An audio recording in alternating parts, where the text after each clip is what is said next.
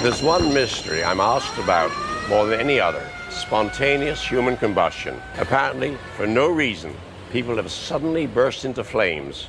Their bodies are almost totally consumed, yet amazingly, their surroundings are barely singed. The explanations seemed even more fantastic than the facts. And it still is a mystery. Uh, we talk about the case today and in nineteen fifty-one when the incident occurred. A great deal of speculation, a great deal of uh, conjecture. Everybody has an angle, but nobody has the answer. In the bedroom of her wooden bungalow, on that fateful summer night in nineteen fifty-one, Mary Reeser kissed her son Richard goodbye. At eight o'clock, I remember the landlady who uh, called me and said that there had been a terrible accident. She didn't go into details, and that I was to come right down. I was prevented from going in the room by, I believe, the fire chief, who said I, that I shouldn't see what is inside. So I, I didn't I didn't go in. Of course, I later saw what it was, uh, what the picture was uh, from, from photographs and descriptions. She was consumed almost completely. Just what remained was a heel of a of her left foot and uh, just a piece of the skull, plus a little ash, the remains of her body. Everything had been consumed.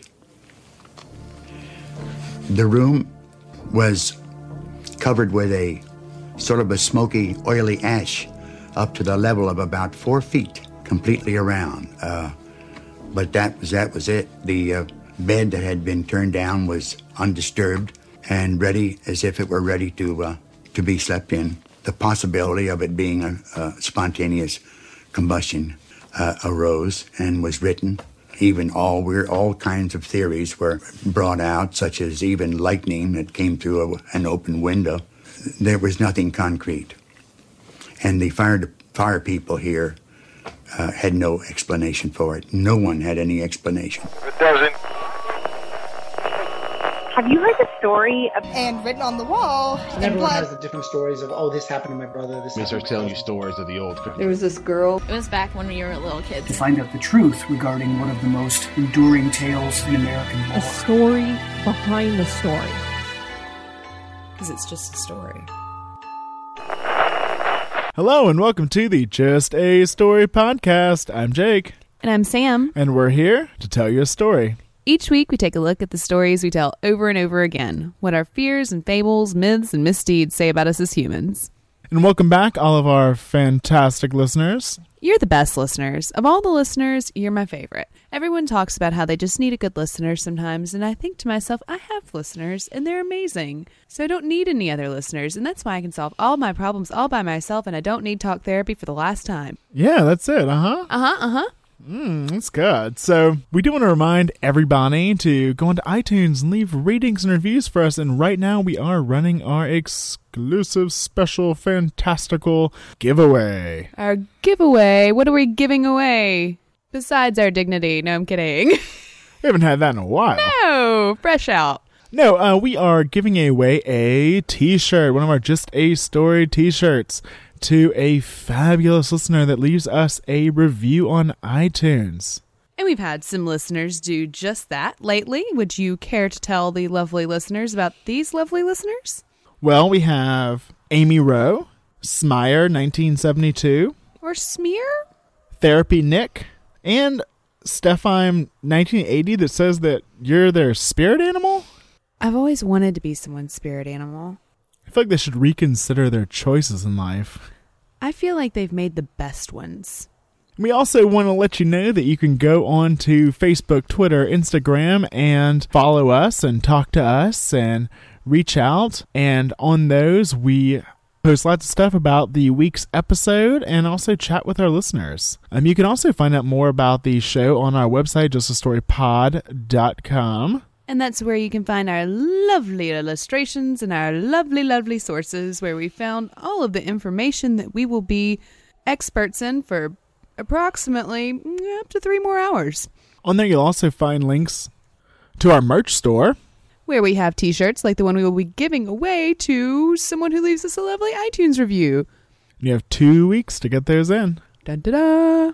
And then we'll draw one from the magical mystery hat, of course. Of course. Also on there, you'll find links to our Patreon page, which is a great way to help support the show. There you can go and sign up to give us a recurring donation if your heart feels so moved. Uh, consider it like the invitation at the end of a tent revival, you know, where you come down to the altar and you like talk about how much your life has changed, and then they pass the plate and they look at you real mean if you don't put something in it. We're not going to look at you mean, but it will be your opportunity to testify about just how much Just a Story has changed your life, which I'm guessing is not at all, which is probably okay. On there, you'll also get access to our special Just the Stories episodes, where we look at fun mysteries, going straight to the source, our primary sources, the newspapers, and writings of the time. And then we argue about what we think happened for just a bit. And it's fun bickering. Not like marriage bickering. No, it's not like grocery store list bickering. That we don't record. We should. No. Some people who have gone and shown love on Patreon this month are Amelia Griswold, Three Fox, and Jennifer Unningham, who I'm guessing is Jennifer Cunningham. I'm giving you a C. Actually, I'm giving you an A plus, but you can also have a C for your name if you need one. But I do want to mention, you know, someone said on Instagram the other day, you know, like, oh, I want to help support y'all's show, and but, you know, I can't afford to do Patreon, and we, like, a thousand percent understand that because... Dude. We just finished school. Dude.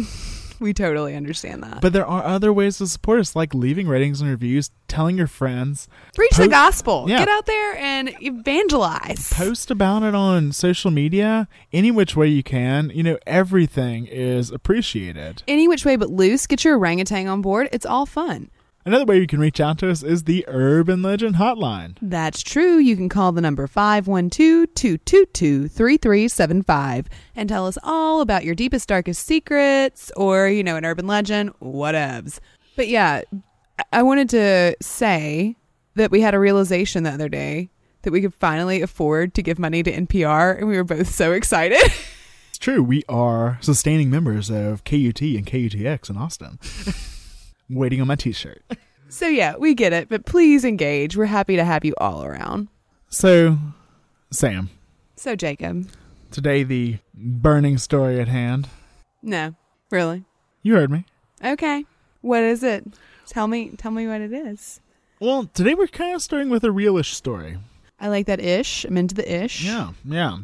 You know, we've mentioned before on the show how much we loved growing up all of those kind of paranormal, science-y shows that all re-aired on History Channel. And the Discovery Channel. Late at night. Yes, I was very into Arthur C. Clarke. I cannot even remember the title of the show. I just remember Arthur C. Clarke. He came on around one a.m. and I would sneak and stay up to watch it. And I know it was one a.m. because at two a.m. infomercials started airing. So I would usually catch the first fifteen minutes of the Ginsu Knives or whatever, too, before I fell asleep. Well, so on these shows and Unsolved Mysteries and In Search Of and all this great stuff, it always has stories in between the alien abductions and the telepathy and the messages from the dead. All the fun things. Chupacabra. About spontaneous combustion. Spontaneous human combustion. Yes. Very specifically. Has to be human or it's really not that interesting. Unless it's a chupacabra. Oily rags, though. Oily rags don't make for good T V. So one of the most classic spontaneous combustion stories is Miss Mary Reeser. And so this occurred in nineteen fifty-one. She was a sixty-seven-year-old widow who was at home in Saint Petersburg, Florida. Well... She was in Florida, so I guess anything's possible. Florida woman. Ooh. Uh, she doesn't get as many headlines as Florida man. Florida man is like, should be a cryptid. So on July first, nineteen fifty-one, she was last seen by her son, Doctor Reeser, and her landlady, who had left her sitting in her easy chair, smoking a cigarette. That doesn't sound at all suspect. So the landlady was woken at five a.m. by smoke. Now, she thought it was an overheating pump and went and turned it off, went back to bed. And in the morning, she signed for a telegram for Miss Reeser. Now, she went to deliver it and found the doorknob to be hot. Interesting. She got two people to help her break the door down, and what they found has gone down in history. What is it? What they found was not much because... The chair that Miss Reeser had been sitting in had been turned to ash with only a few coils left. Like the springs in the seat, you mean? Like yeah. that? Okay. And she had also been turned to ash with only her foot left with the slipper still on. And not burned. Not burned. She made a gypsy so angry. Clearly, this is the only thing that makes sense is a gypsy curse. It's possible because it was some really odd circumstances because the rest of the house was not burned. Well, that slipper wasn't even burned. Only a circle of scorched earth around the chair. So that was like the only damage to the apartment. Well, there was some heat damage above a four-foot level, but below it, there was no other damage outside of the circle around the chair. So what you're saying is it was clearly a gypsy who was around four feet tall that cast the curse. Maybe so. I've seen that movie with Donald Sutherland. I know it's up. So police investigated, trying to determine what caused this burn. It wasn't an electrical malfunction. There was no accelerant on the carpet. There'd been no storms or lightning at the time. Wait, so her bones were gone too. Everything's gone except the foot and the slipper. And a few charred, barely recognizable remains. Okay. So she's just gone. Right. So Korgman, an anthropologist that really looked into this, said, "I cannot conceive such complete cremation without more burning in the apartment. I've been present at tests of body and bone reaction to extreme heat, and it has been established that a heat of three thousand degrees is necessary to completely consume the bones, as happened in the Reeser case." Now, he also stated, "It's the most amazing thing I've ever seen. As I review it, the short hairs on my neck bristle with vague fear. Were I living in the Middle Ages, I'd mutter something about black magic." You muttered it now, dude. You mu- you muttered it and somebody wrote it down, or you did. That's more than muttering. Well, so, everyone was concerned that this was a case of spontaneous human combustion. Well, I mean, let's go through the case again real, real quick. Let's no damage outside the circle. True. Heat damage above four feet. Yes. No accelerant. None found, although it could have been burned off. No f- like fireplace burning, a cozy, no chestnuts roasting on an open fire. Nope. Uh, no lightning. No storms in the area. No electrical malfunction. None found. Only one burned fuse, and it was not related to where she was. Yep. Magic. Or spontaneous combustion. Spontaneous combustion is magic. Well, that depends on who you ask, and that has changed over time. So the definition of spontaneous human combustion is when a person bursts into flames without an external heat source, and that is a flame from within. The victim is almost completely consumed, but often only leaving the limbs. Sometimes people note a sweet, smoky smell, and the room shows little fire damage other than the area the person was in, and just some greasy residue. Ew. Who's saying it smells sweet? That guy we need to look out for. There needs to be a registry. But clearly, there is an accelerant if you count the angry gypsy that put a curse on her. Well, you know, that what did get me thinking is why was this sort of incident always on these kind of paranormal, supernatural shows? I mean, if it's just a person that's catching fire even from within, why is it supernatural? Um, excuse me, I want that to be supernatural. I want that to be outside the realm of the ordinary possibility. Very much. I, I want that to be on those shows. Well, it is a rare occurrence. But I mean, if you're catching fire without an accelerant just because you ate a potato wrong, you get to be on Arthur C. Clarke, Leonard Nimoy, Robert Stack style programming. Well, it is a more modern idea that this is of supernatural cause. Mm. So in nineteen seventy-six, Michael Harrison wrote Fire from Heaven and reframed many of the stories of spontaneous combustion as of supernatural causes. He tried to tie them to things like telepathy, auras, people with unusually strong magnetic fields, geography, ritual dancing. Hey, you remember Greg? Who's that? Greg. the kindly Native American man who led the our, spirit. Yeah, that one. I think Greg was fucking with this guy. It was it was the seventies. Who knows what this guy was on? All of it, clearly. All of it. Okay, so so it was one of or all of these things that are kind of fancy that nobody does much in their everyday life. Well, so this book that really took it into that level was Larry Arnold's book, Ablaze: The Mysterious Fires of Spontaneous Human Combustion. He sounds like a scholar. Does he cite his sources, Jacob? Well, some. Does he? Not well. Okay. Well, so if you were to pick up this book at your local bookstore, Half Price Books, like it's totally, it's totally there. Like if we'd gone, we would find seven copies of it. Probably so, in the clearance bin.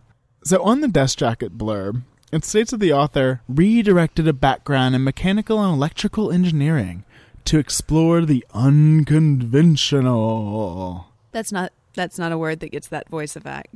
I don't think he knows that. I think he thinks it does. It does in this case. We explore the unconventional. I feel no need to put a wah pedal on it. I feel the need to put a wah pedal on everything. You're not invited to the rest of this podcast unless you change that policy. But I mean, a guy leaving what electrical and mechanical engineering you yeah. said, to explore strange phenomena. I can respect that. That's pretty cool. Right? Like, I mean, at least he has some background on the subject. Well, in reality, he's a Pennsylvania school bus driver. That's technically mechanical engineering in the sense that trains have engineers that drive them. Right. Well, I mean, of course, there's nothing wrong with being a bus driver, but he is definitely padding the resume a little bit. He's miscrediting himself hard. So he put out some amazing theories in this book. And there are three main ones. Now, one is related to a new subatomic pyrotron theory.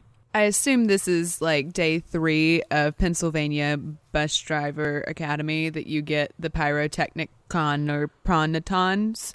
Well, no, it's the uh, quantum physics lectures you get. Right. I don't understand quantum physics, barely. But he did. I don't.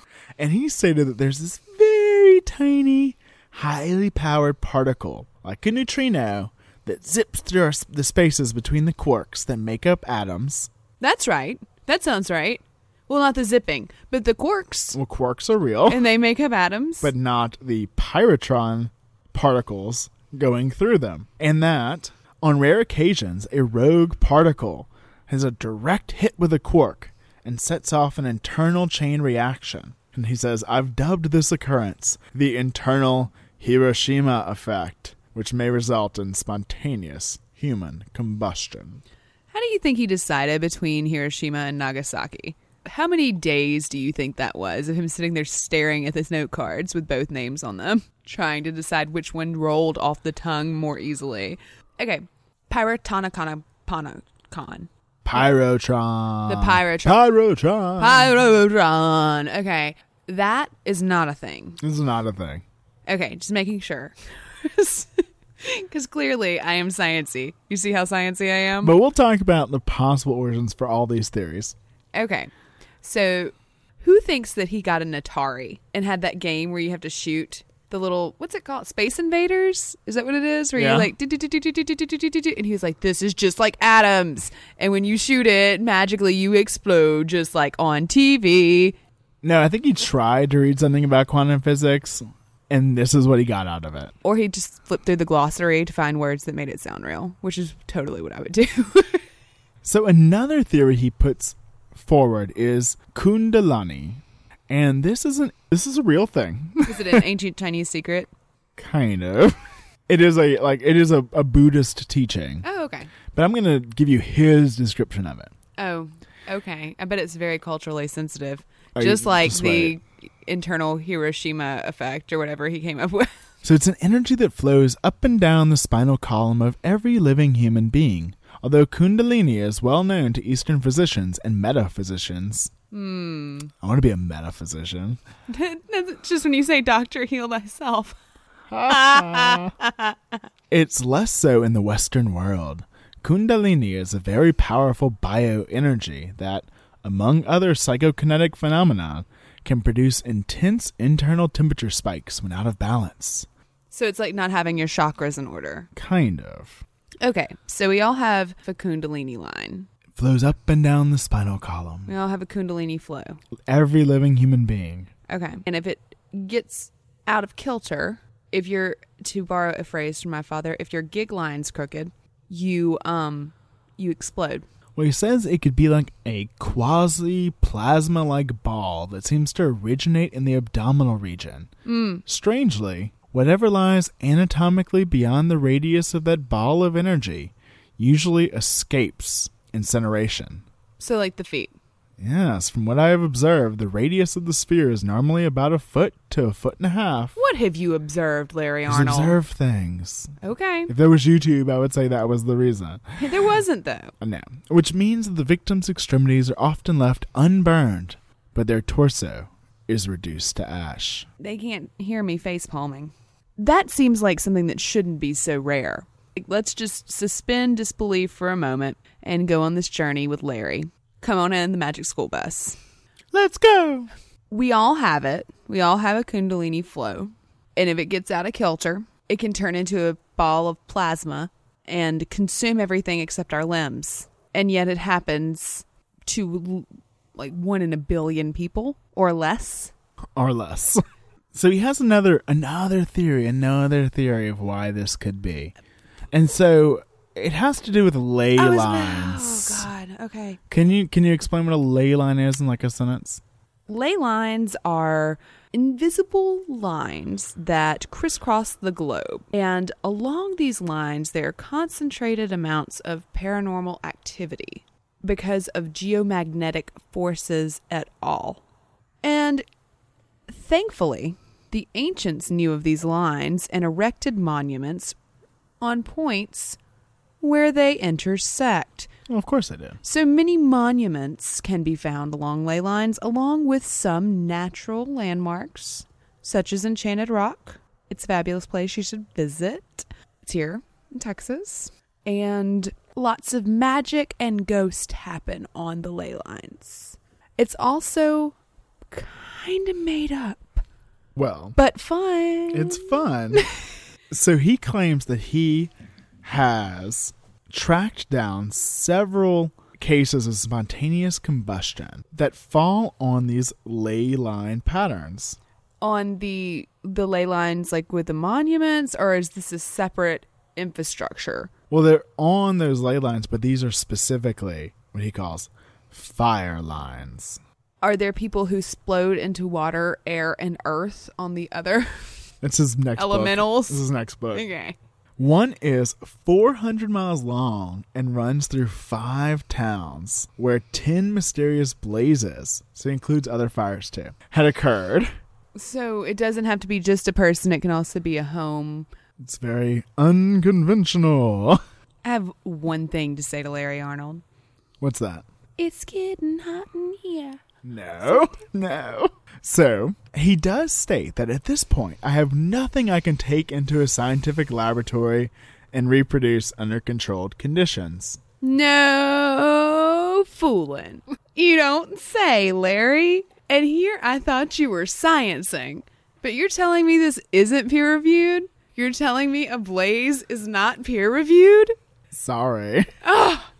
At least he admits it. But you know what? The scientific community... has failed me, because if they had merely taken his book and examined it and verified everything he said, then we would know. But ah, uh, they have standards. This is why we need more scientific funding. Oh, this is? Yes. Just this. If this gets it, I'm fine with it. Somebody tell Trump we need to investigate this. But one other point I want to make about his book, because we're going to get back to it, is that he says that the cases tend to peak every thirty-two years. And this could be related to solar activity or geophysical factors. That's highly not specific. Of course it isn't.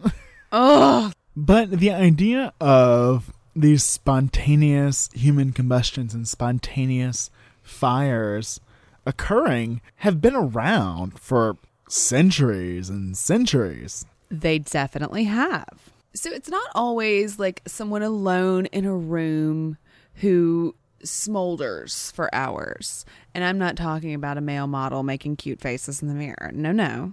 I'm talking about like the cases that have been recorded as spontaneous human combustion. They can be a little different, such as in this very early example from the fifteenth century. Now, according to legend, there was an Italian knight named Polonus Vorstius who burned to death after vomiting fire. Apparently, he had drunk two ladles of wine, which was believed to have ignited the spontaneous combustion in his body. I felt like I vomited fire after drinking that much. That was tequila. So our friend Larry did record this incident as one of his samples in his book. Oh, he's such a good historian. He is. And he says, sometimes during the reign of Queen Bona Sforza in Milan, Italy, a knight by the name of Polonus Vorstius consumed two ladles of strong wine and vomited fire and then was consumed by flames. This is according to a report made by his parents, Mister and Missus Ibrahim Vorstius. So this was peer-reviewed. I'm glad they were using those titles. In the Mister and Missus I know. I'm not sure that's true. But another researcher looked into this, and they report in sixteen fifty-four, Thomas Bartholin, a Danish physician, mathematician, and theologian. Hey, do you want to know a fun fact about him? Bartholin? You ever heard of the Bartholian gland? No. What's it? It lubricates lady parts. No! No! Is it really named after him? Yeah. I feel like very scandalized, and I don't know why. Why do you know that? Because I went to medical school. They tell you those things there? I know the names. I put two and two together. Terrible. They're talking dirty at medical school. But he wrote that during the reign of Queen Bona Sforza, from fourteen sixty-eight to fifteen oh three, a Polish knight who had drunk two glasses of brandy died after flames erupted from his mouth. Bartholin was told this story by Adolphus Vorstius, a noted physician and botanist at the time, who in turn said he got the story from his father, who may have had a parchment about the incident.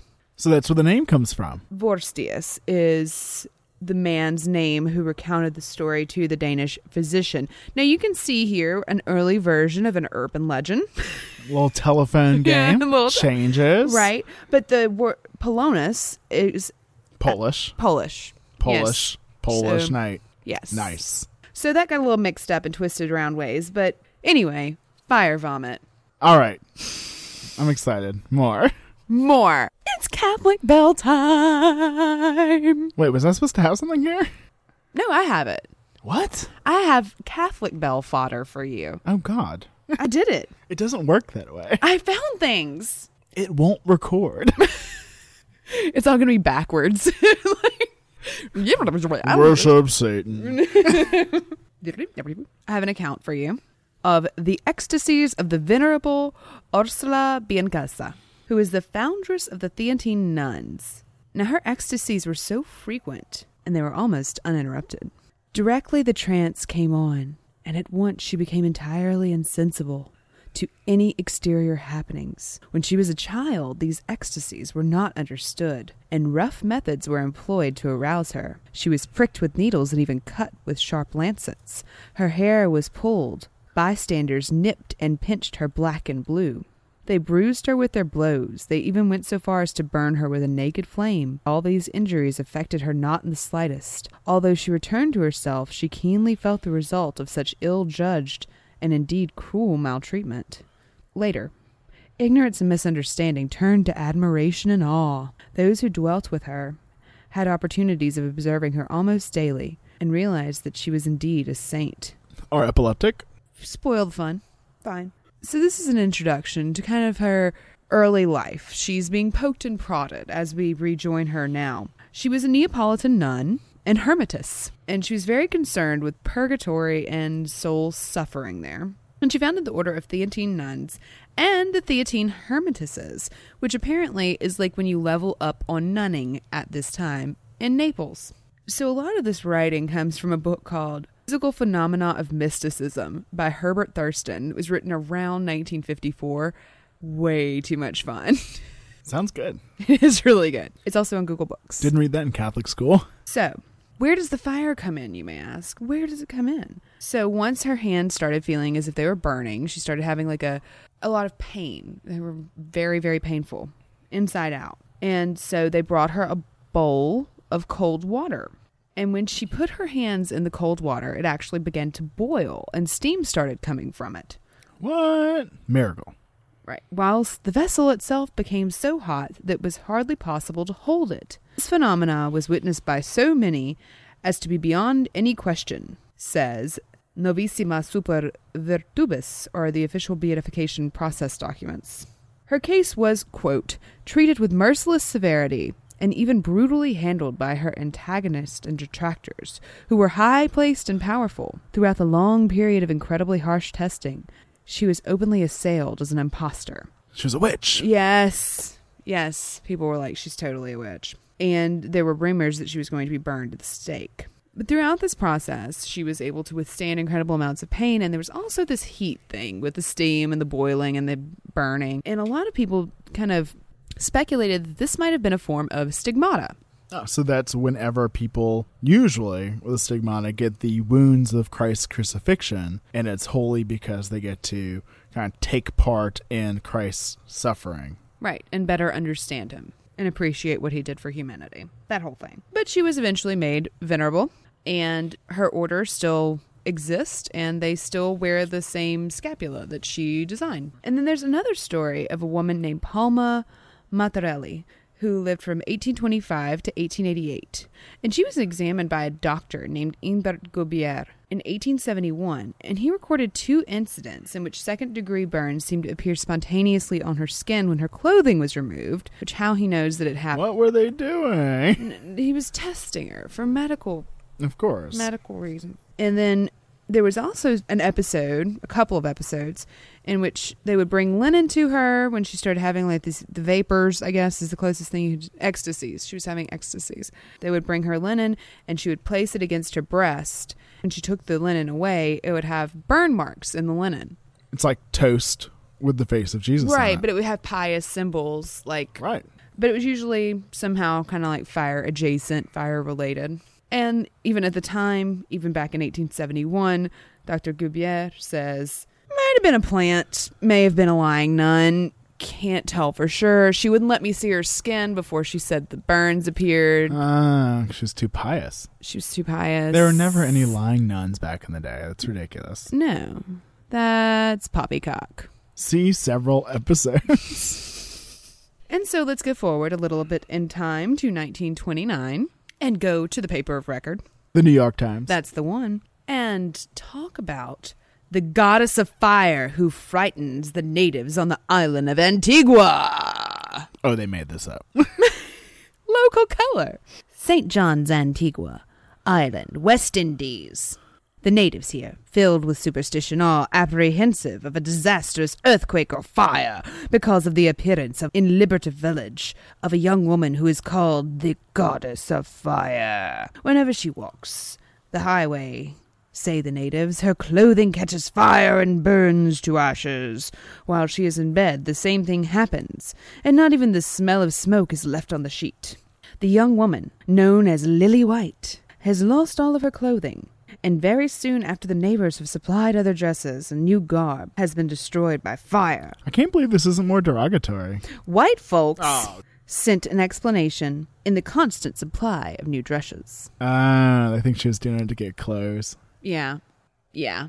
Good reporting. So let's turn now to a man in Pawpaw. Pawpaw, Michigan? That's the one, and I don't know how you knew that. So rounds about eighteen eighty-two. There's a strange happening in Pawpaw. And it gets written up, supposedly. This is the thing I found first in a newspaper. A W Underwood. What can we write here that will comfort the troubled wraith of the late A W Underwood, who is marked by the most repellent of social blemishes, worse than halitosis or chronic flatulence? This is colorful. Isn't it? An innate compulsion to set afire anything he breathed upon. The twenty-four-year-old native of Pawpaw, Michigan, Underwood, was examined by Doctor L C Woodman, who published his findings in the Michigan Medical News. Underwood will take anybody's cotton handkerchief, hold it tightly against his mouth while breathing through it, the doctor wrote. After a few seconds, it bursts into flames. He will undress completely, rinse out his mouth thoroughly, and submit to the most rigorous examination to preclude the possibility of any humbug. He can collect dry leaves and start a fire by breathing on them. So I found this, and I found it amusing. And I said to myself, I says to myself, I says, I says, bullshit. I says bullshit, too. I says bullshit, but then I Googled, went down the magic Google rabbit hole, and I found the Michigan Medical News from eighteen eighty-two, and it's in it. Science. Science. So, L C Woodman does write, I have a singular phenomenon in the shape of a young man living here. I have studied with much interest, and I am satisfied that his peculiar power demonstrates that electricity is the nerve force beyond dispute. His name is William Underwood. He's age twenty-seven years old, and his gift of generating fire through the medium of his breath, assisted by manipulation with his hands. So he's taking just people's handkerchiefs and lighting them on fire with only his breath. Yes, but he does stipulate it is impossible to persuade him to do it more than twice a day, and the effort is attendant with the most extreme exhaustion. He will sink into a chair after doing it, and on one occasion after he'd set a newspaper on fire as narrated. I placed my hand on his head and discovered his scalp was violently twitching, as if under intense excitement. He will do it any time, no matter where he is, under any circumstances. I have repeatedly known him sitting back at the dinner table to take a swallow of water, and by blowing on his napkin at once, set it on fire. He is ignorant, and says his first discovered his strange power by inhaling and exhaling on a perfumed handkerchief that suddenly burned while in his hands. This is certainly no humbug, but what is it? Does physiology give an instance like this? And if so, when? This time, maybe? But never again? I think it's interesting that he's, like, swallowing water before he does it. Right. It's water. Wait, what do you mean it's... Oh, you mean it's not water? You mean it's fire water? Yes, I'm being sarcastic. I thought you were being medical. Nope. So hard to tell the voices are the same. So he sounds like some sort of, like, carnival act. Well, he absolutely does. But for good measure, we should probably take a look at a real carnival act. Around the Gilded Age, there was a woman performing in England, Signora Josephine Ghirardelli, and she was known as the original salamander. And she was claimed to be born in Italy, and she did a fireproof act, which, for those of you schooled in Carney tradition, you know that this is the act of exposing yourself to flames of all sort, manner, sizes, and shapes, and not dying. That's key. That's key. So her act included passing heated irons over her legs, standing on a hot iron barefooted, running a hot iron over her tongue and over her hair, which we all know that you can run hot irons over your hair now, but I guess back then it was magic. We'd all be a hit. She washes her hands in boiling oil and then places it in her mouth. She holds melted lead on her fingers and puts melted lead in her mouth and then spits it back out and shows teeth impressions on it, you know, because it's hardened, which... great effect. Good showmanship there. And passes her arm over lit candles and through flames. And she's one of the first fireproof acts to be on popular display. And supposedly she performed for all kinds of royals and went to all the best dinners, was just the toast of the town. That is her claim to fame. The original salamander. And so is she called the salamander because of its mythical properties? Oh, yes. And you know we're going to talk about the salamander now. I learned this a couple of years ago. When I started reading tarot cards, I had never heard it before. Really? Really. I had no idea, but the wands are associated with fire, and all of the face cards in that suit have salamanders on them, and I was like, what has a salamander got to do with fire? Apparently everything. Yeah, I thought this was pretty well known. I thought you were pretty well known. That's right, I am. God. So there was this massive association between salamanders and fires. And that's because salamanders commonly nest under logs. So when you have a wood pile, salamanders are like apartments. That's a good home. It could be nice and muddy, moist. Mm-hmm. And so they go into the logs. And when people come and they're like, I am cold. Not an apartment. This is not housing. This is in fact fire fuel. Watch now as I make it fire fuel. The salamanders are like, holy shit. Fire! Get out! No, honey, we don't have time to pack. It's time to go. And they call the salamander fire departments, and they all come running. And we're all very thankful to Ben Franklin for inventing fire departments. Samantha, you're just making shit up. Benjamin Franklin did invent fire departments. The rest of it. Oh, that's, yeah, that's all fiction. It might happen. We don't know. But they would be seen coming out of logs that were put on fires, and it looked like they were coming out of, out of the, the fire. fire. So when salamanders get spooked, they do emit like a milky substance kind of all over them, kind of a slime. Or like a protective mucus cover. But it was thought back in the day that this made them fireproof. Clearly, the milky substance that comes out of the salamander when you scare the shit out of it is magic. Of course. Because reasons. And so these are very mysterious and magical creatures. And the European salamander is bright yellow and bright black, like the one that's most commonly found in logs. And you can imagine that that is a striking color pattern. It emerges from the flames. It's fire colored. Leonardo da Vinci had his own opinions of salamanders. He wrote, "This has no digestive organs and gets no food but from the fire, in which it constantly renews its scaly skin. The salamander, which renews its scaly skin in the fire for virtue." None of that is right. Sorry. He's right about so many other things. But, I mean, it doesn't even have scales. Swing and a miss, okay? Swing and a miss. But Francis the First of France adopted the badge of the salamander as his coat of arms. And the legend read, "I nourish and extinguish." And it was taken from the Italian motto, which came slightly before it, which was, "I nourish the good and extinguish the bad," which is a reference to fire and how it purifies by destruction. Yeah, like with a forest fire. It was also an alchemical idea, too. So in alchemy, they thought it would get the impurities out of things, like metals. Like witches. That, too.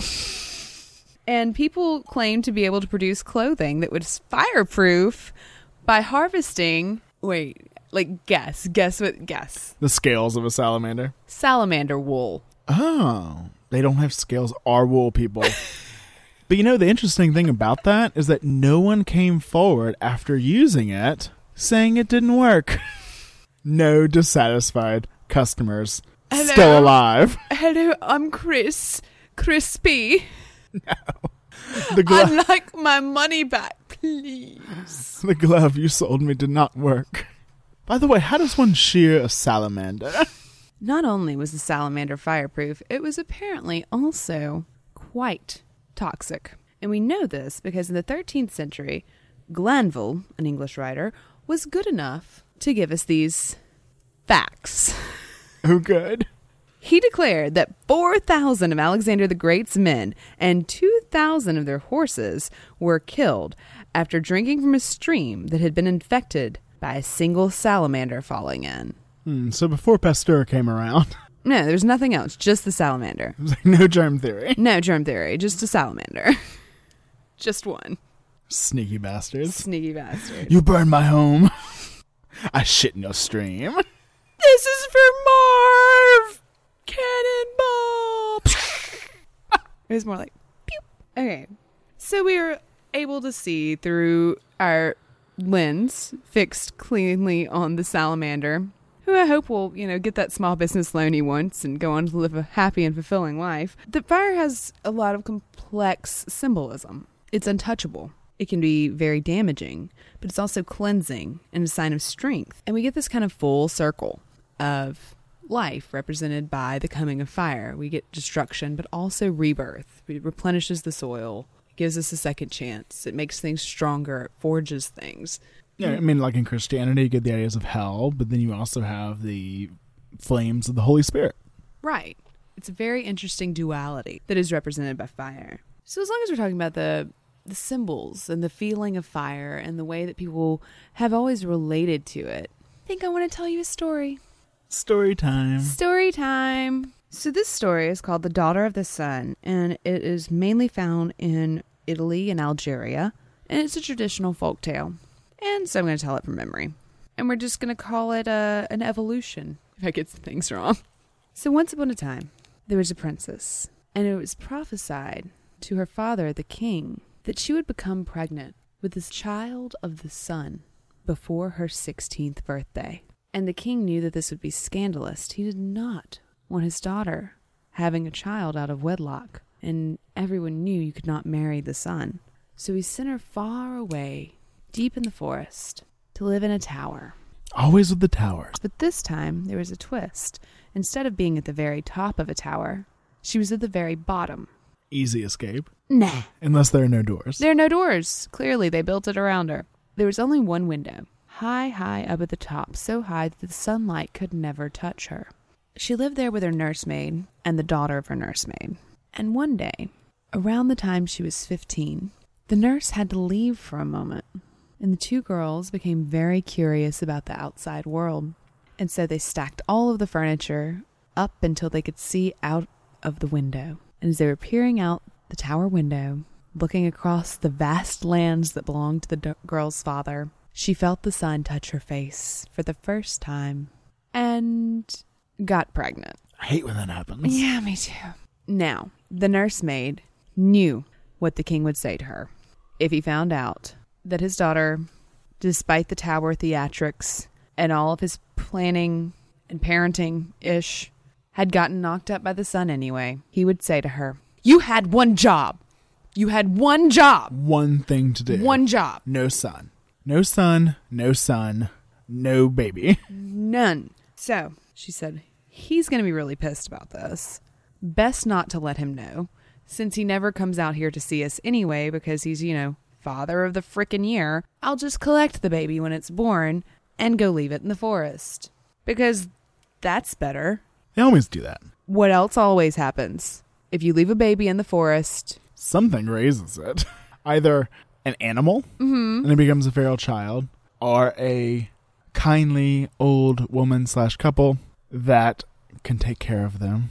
And then they can live to fulfill the curse. Well, this one has a... a Door number three, she's found in the woods by uh, the king of a neighboring land. Oh, of course. Yeah. And so she's brought into the home and raised with his son, the prince. So the daughter is found, brought into the home. Right. And this is the daughter of the princess and the son. So she's the daughter of the son. Now, when you have a beautiful young girl and a beautiful young boy at the beginning of a fairy tale and they grow up together, what happens? It's like if you have a gun in the first act. Yes, it is. They must fall in love. They must get off. Go off. What? Stop it. Dirty. Dirty. Go back to medical school and talk about your dirty things, okay? Your dirty, dirty jokes. So the prince and the daughter of the sun fall in love. But as we have observed, kings are not so much on their progeny marrying people without titles and or raising children out of wedlock. Very repressed, this society. And so, even though they're in love, the king says, no, no, no, that won't do. And what happens next? Because it's a fairy tale. He sends her away to a tower, another one, or a cottage. Cottage. It's definitely a cottage. No more towers. All out. Didn't work anyway. On to the cottage. So the daughter of the sun is shipped off to a cottage, and we have to have the classic fairy tale roundup for all the eligible brides, and one is assigned to the prince, and they are to be married. And the prince is very sad, but he knows that his father is wise, and he's going to go along with it because of duty and honor and things. And so the dad's like, I'm not a complete asshole. I know that girl's your friend and whatever, and I raised her like my own child for so many years, probably fourteen, but we don't want to think about that. And so he sends his knights out into the forest to go to the cottage and find the daughter of the sun and invite her to his son's wedding. And they all go to the wedding. And before it starts, she's looking around and she sees that everyone else has brought a gift. And she says, oh, shit. I knew I forgot something. And she's like, this won't do.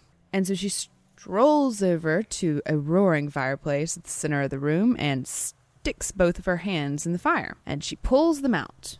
And the tips of her fingers have turned to candle wicks. And she dances, and she turns and twists her hands, and little flames dance, and she dances, and it's charming and beguiling, and this is their gift. And the bride-to-be says, well, if she can do that, I can do that. She's not so special. And she trots over to the fireplace and sticks both of her hands in and screams bloody murder and falls down on the floor. And hot mess. Hot mess original sense. The daughter of the sun should have brought her salamander gloves. She instead brought her tiny little shears. Because you can either give a man a fish or teach him how to collect wool from a salamander. Let's move on. Obviously, the wedding has to be canceled because this girl has humiliated herself, and this just won't do. So let me guess. He sends her back to the cottage. Yep. And rounds up all the ladies. Yep. Makes sure their Bartholian glands are working. You have to stop with that. And picks another one for the her- to marry the prince. Yes. So the prince has a new lady, and they're going to get married, and then he's like, well, gonna invite her again because plot. She comes. Shit, I forgot it again, she says. I forgot to bring a gift. And so this time she goes and she steps into the fireplace and steps out, and she's wearing this beautiful cloak with all of the colors of the sunset on it. And she takes it off and she gives it to them as a wedding gift. And because reasons, girl number two is like, I can do that. She obviously was not at the first wedding. No, obviously not. Obviously wasn't chosen for her brains either. And she steps into the fire, and alas, it was not a salamander cloak. Unfortunate. So she's done. Out. She's fired. As this is a fairy tale, you know, we've got to get it three times. Three. What happens now? Same. What's this one do? So she walks in. Oh, shit, I forgot my gift. This time... I'm starting to think this was a plan. She's a pretty, pretty crafty lady. But this time she doesn't go for the fire. This time, she cuts her ear off. Good plan. Like Van Gogh. And from her head, she pulls a beautiful golden veil. And she presents it to the girl and replaces her ear and goes on her merry way. And naturally, Brainiac number three says... That's not so great. I can do it too. And proceeds to cut her ear off.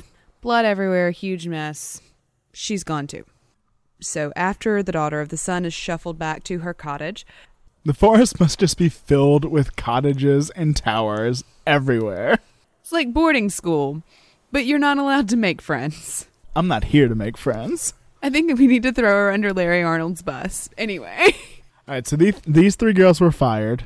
Yes. And she is back in her cottage. And she is there one day, and they come to tell her that the prince is sick with grief. Princes are always sick with grief. And that she needs to come and cheer him up. And she says, first I will make soup. And so she makes soup. And she brings the soup with her. And she goes to the prince, and she feeds him a spoonful of the soup. And apparently, she's a pretty shitty cook. Great at fire tricks. Bad at cooking. Whatever. Take what you can get. God doesn't give with both hands. And so the prince spits the soup out and says, this is disgusting. I don't want any of this soup. And she says, how dare you speak to me that way? I am the daughter of the sun. And so the king is like, oh, I know who you are. You're royal as fuck. Awesome. You can totally marry my son now and live happily ever after and whatnot. And once again, domestic abuse. Leads to domestic bliss? No. What's the moral? The moral is that she is fireproof. Don't forget your wedding gift.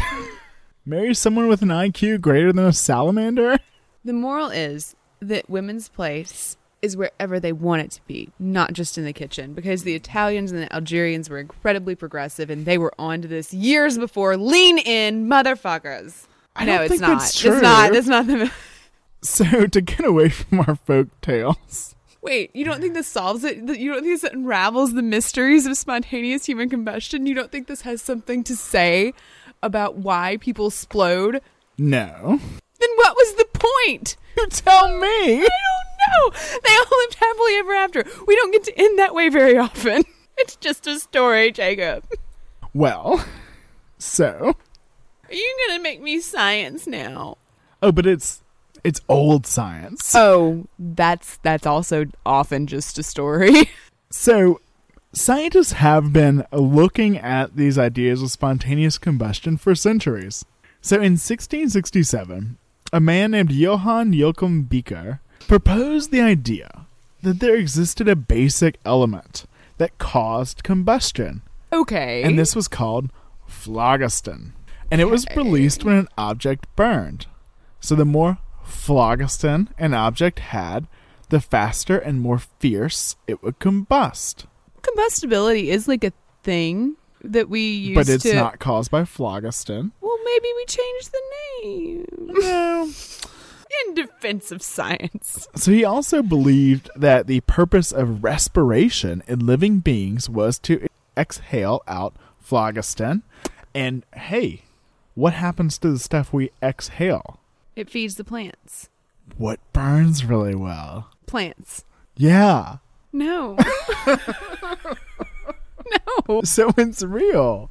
Oh. No, it's not. That's it. That's the reasoning. And he also proposed that there could be a medical condition that allowed phlogiston to remain and build up within a living body. Oh my God. This is like the humors. He's basically proposing a new humor. He was re- trying to replace the old idea of the elements that the Greeks used, that everything was made of earth, fire, water. So he thought that substances that burned in air were said to be rich in phlogiston, and that combustion stopped was whenever all the phlogiston was burned up, and that air absorbed it, and then plants absorbed it, and that's why they burned so well.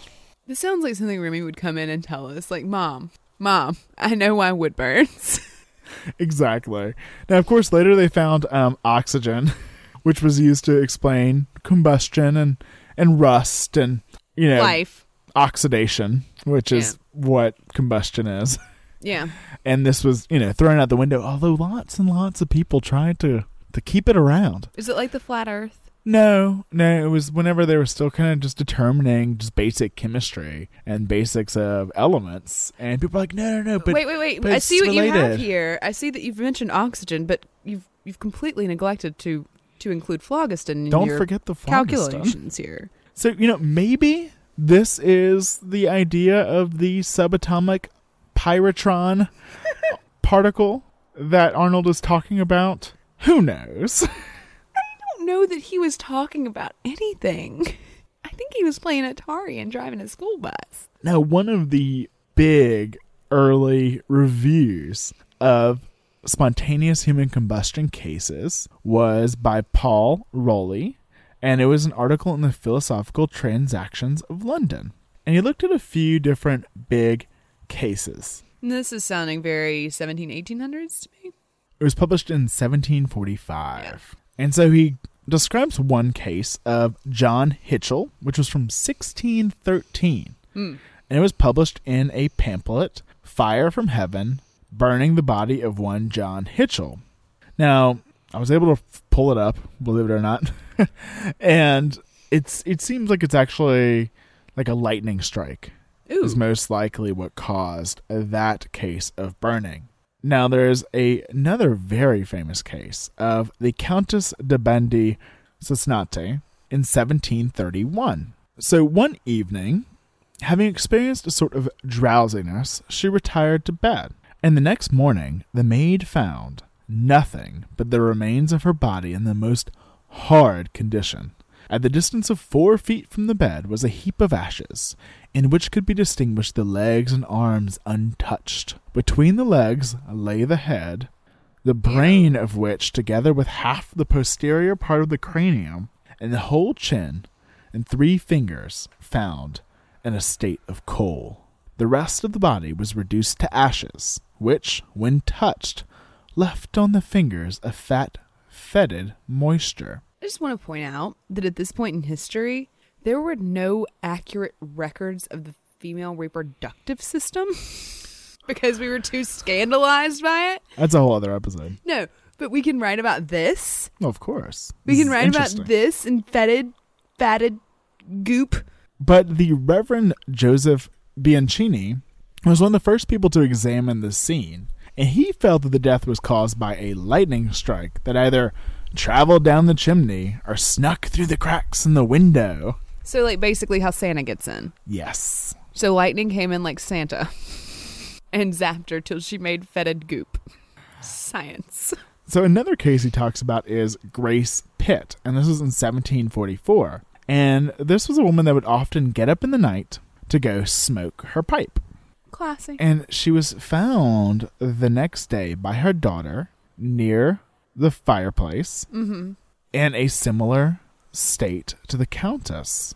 Hmm. Now, Rowley does draw conclusions from this, saying that the fire was caused by the entrails of the body, by inflamed effluvia of oh. her blood, by juices and fermentations in the stomach, by the many combustible matters which are abundant in living bodies for the use of life, and finally, by the fiery evaporations which exhale from the settling of the spirits of wine, brandies, and other hot liquors in the tunica velosa of the stomach, and okay. other adipose or fat membranes, with which, as chemists observe, those spirits engender a kind of camphor, which in the nighttime, in sleep, by a full breathing and respiration, are put in a stronger motion, and consequently more apt to set a fire. Well, the temperance movement is going to love this, column A, and column B. So it gets, sleeping, breathing makes it worse? So the sleeping and breathing, the motions of the breathing while you're sleeping, set fire all of your gas in your intestines. Like rubbing two sticks together, kind of? Like friction? Friction. Yeah, and then you have all the methane. And then if you add some spirits in there, too, you just explode. You really explode. You are saying this like it actually happens. And oh, I, no. Okay? And I don't think it does. Oh, no. I've fallen asleep drunk way too much and never exploded. You should look into that.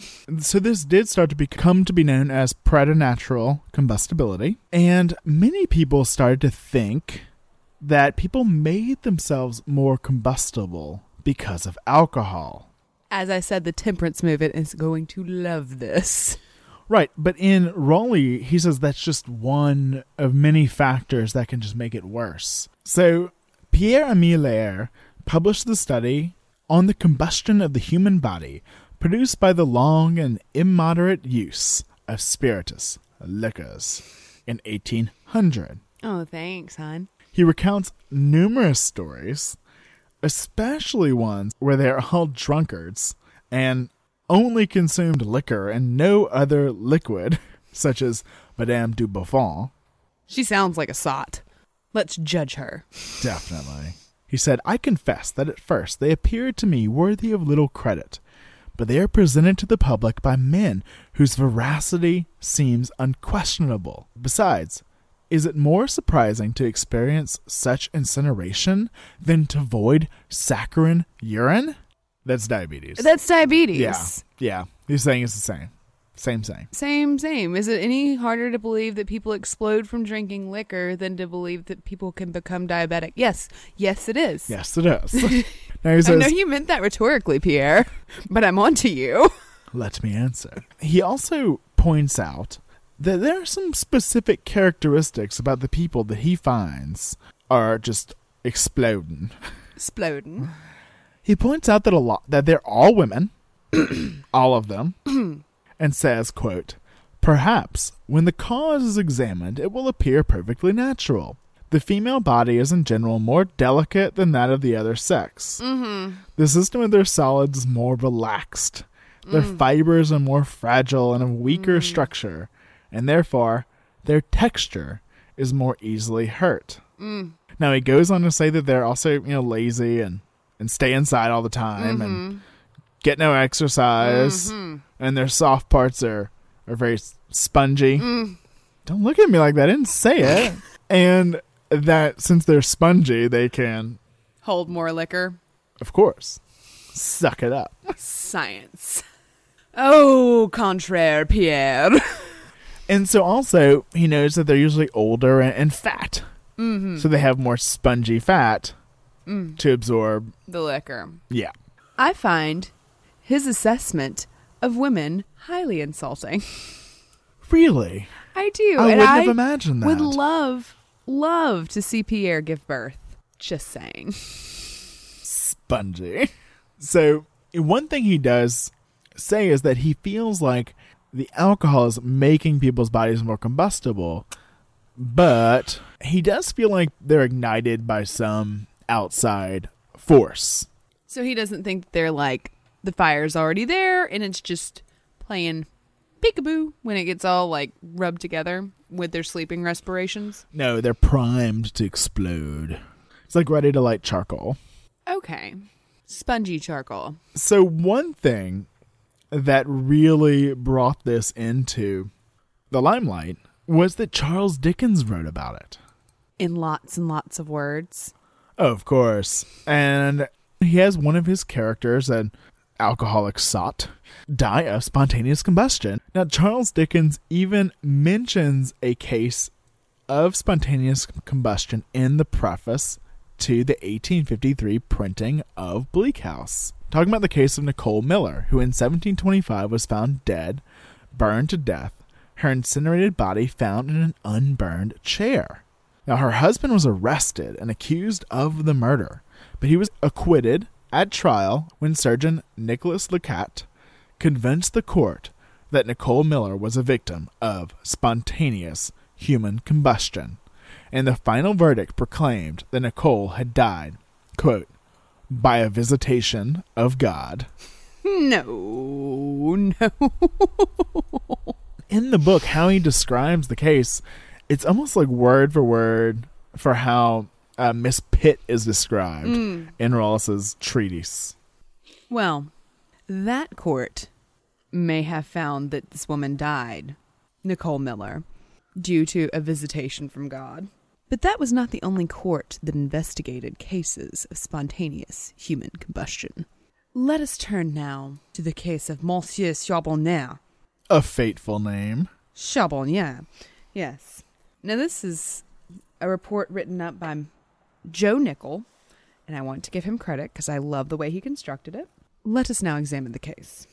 On January sixth of eighteen forty-seven, an elderly Frenchman was found burned to death in his bed. Investigators believed that there might have been foul play. It was the butler.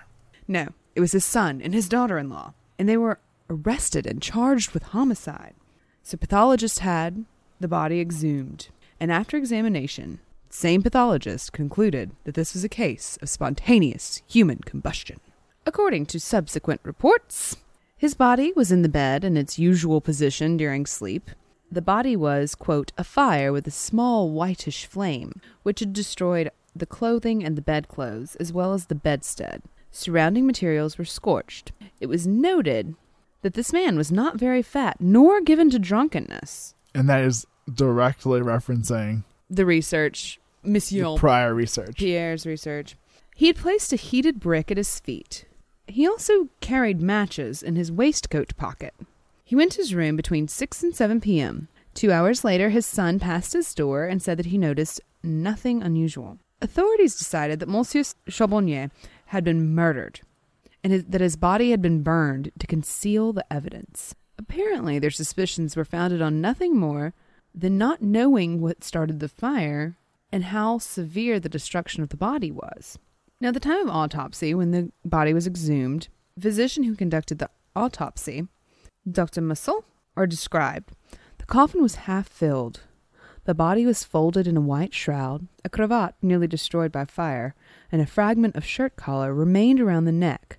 The hands, burnt to a cinder, were attached to the forearm merely by some carbonized tendons, which gave way at the least touch. Lastly, the thighs were so completely separated that had there not been fragments of animal charcoal, the separation may have been attributed to a knife. And that's from an American Medical Journal in eighteen forty-nine. So Doctor Masson was like, it must be spontaneous human combustion. Yes, and the defendants were acquitted. Nice.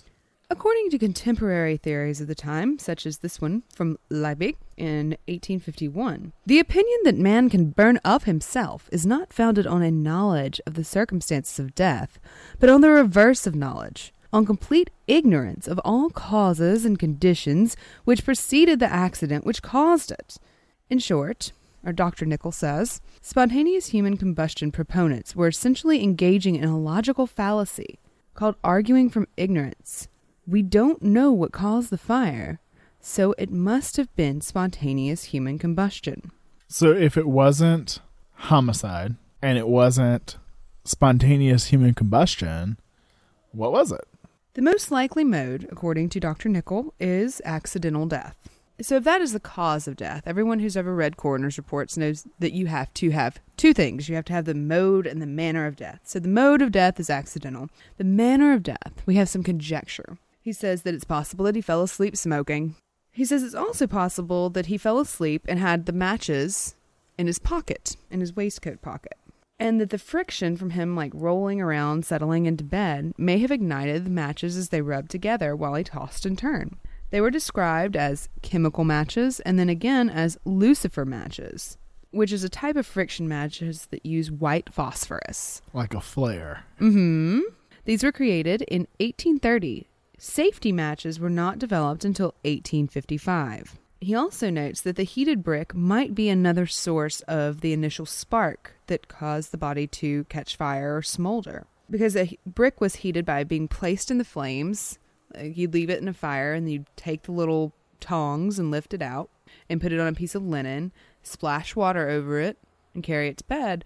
But if you set it down on the linen before you dipped it in water or threw water over it, a cinder could still be attached to the bottom and the linen would be dry. So it's possible that that caught fire. And then he also says there was a fireplace present in the room. Most likely, most bedrooms had fireplaces, and it wouldn't be crazy to think that one cinder caught fire. Now, you may say, just from a cigarette burn or matches catching fire, if you were caught fire by that, that would not cause the symptoms associated with spontaneous human combustion. And you would be correct. We'll get there. Hold your horses. Now, before we go to those horses, let's leave them. Let them whinny. Doctor Nichol includes a note here that I think is fabulous. He says that Flint, who wrote about this in eighteen forty-nine, and presumably his source, give the name only as C H blank. But Arnold Wait, I is got this. back. I got this. Charbonnier is French for burning charcoal. Yeah, that's right, ladies and gentlemen. Larry Arnold just made up a name. And was clever about it. Good for you, Larry Arnold. Good for you.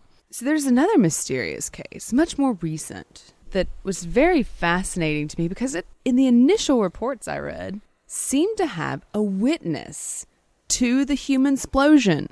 Crazy. So this is the first report I read.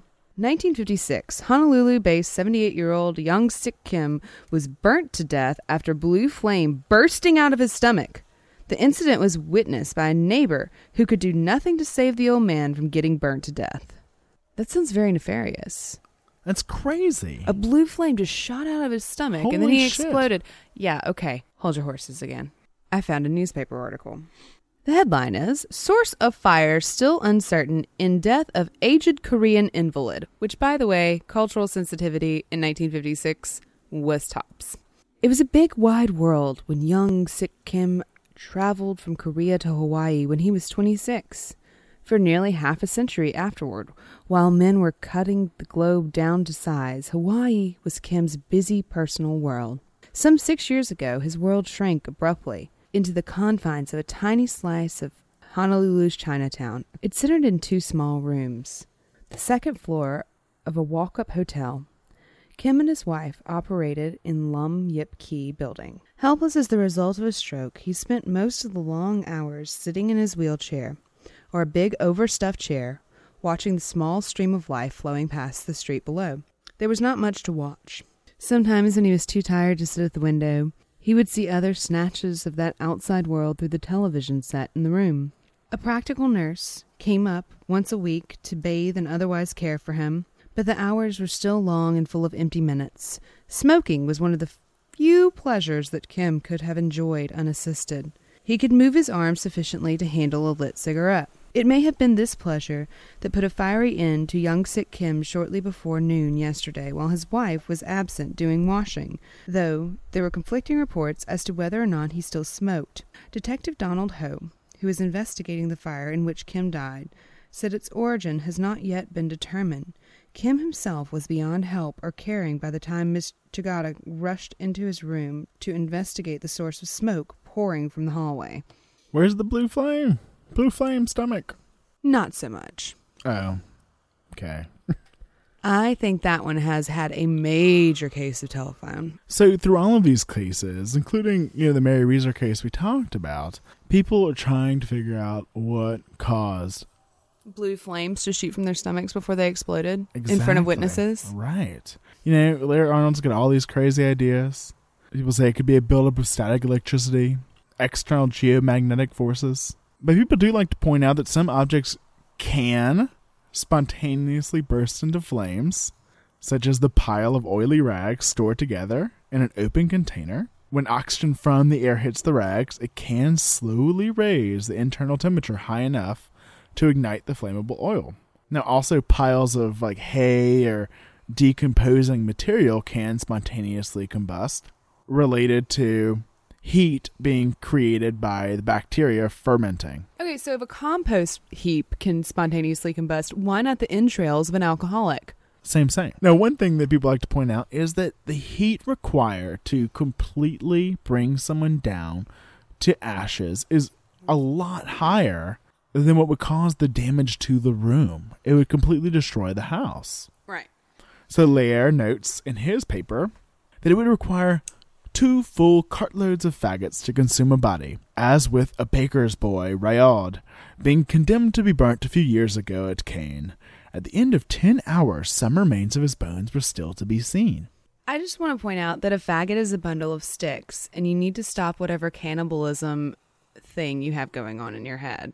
And it's also known that in a crematorium, you need high temperatures around one thousand three hundred degrees or higher to reduce the body to ash in a short period of time. I think, I think that in a short period of time part is key. It is. Okay, so it takes a massive amount of heat to completely reduce the human body to ashes you can take home in your Chinese takeout container. Which, by the way, if you don't know, if you don't buy an urn, the container they give you to take ashes home in looks like a Chinese takeout container. And that's why my brother-in-law's uncle's ashes got thrown away. Anyway, maid was fired. True story. Quit making faces at me. So, takes lots and lots and lots of heat.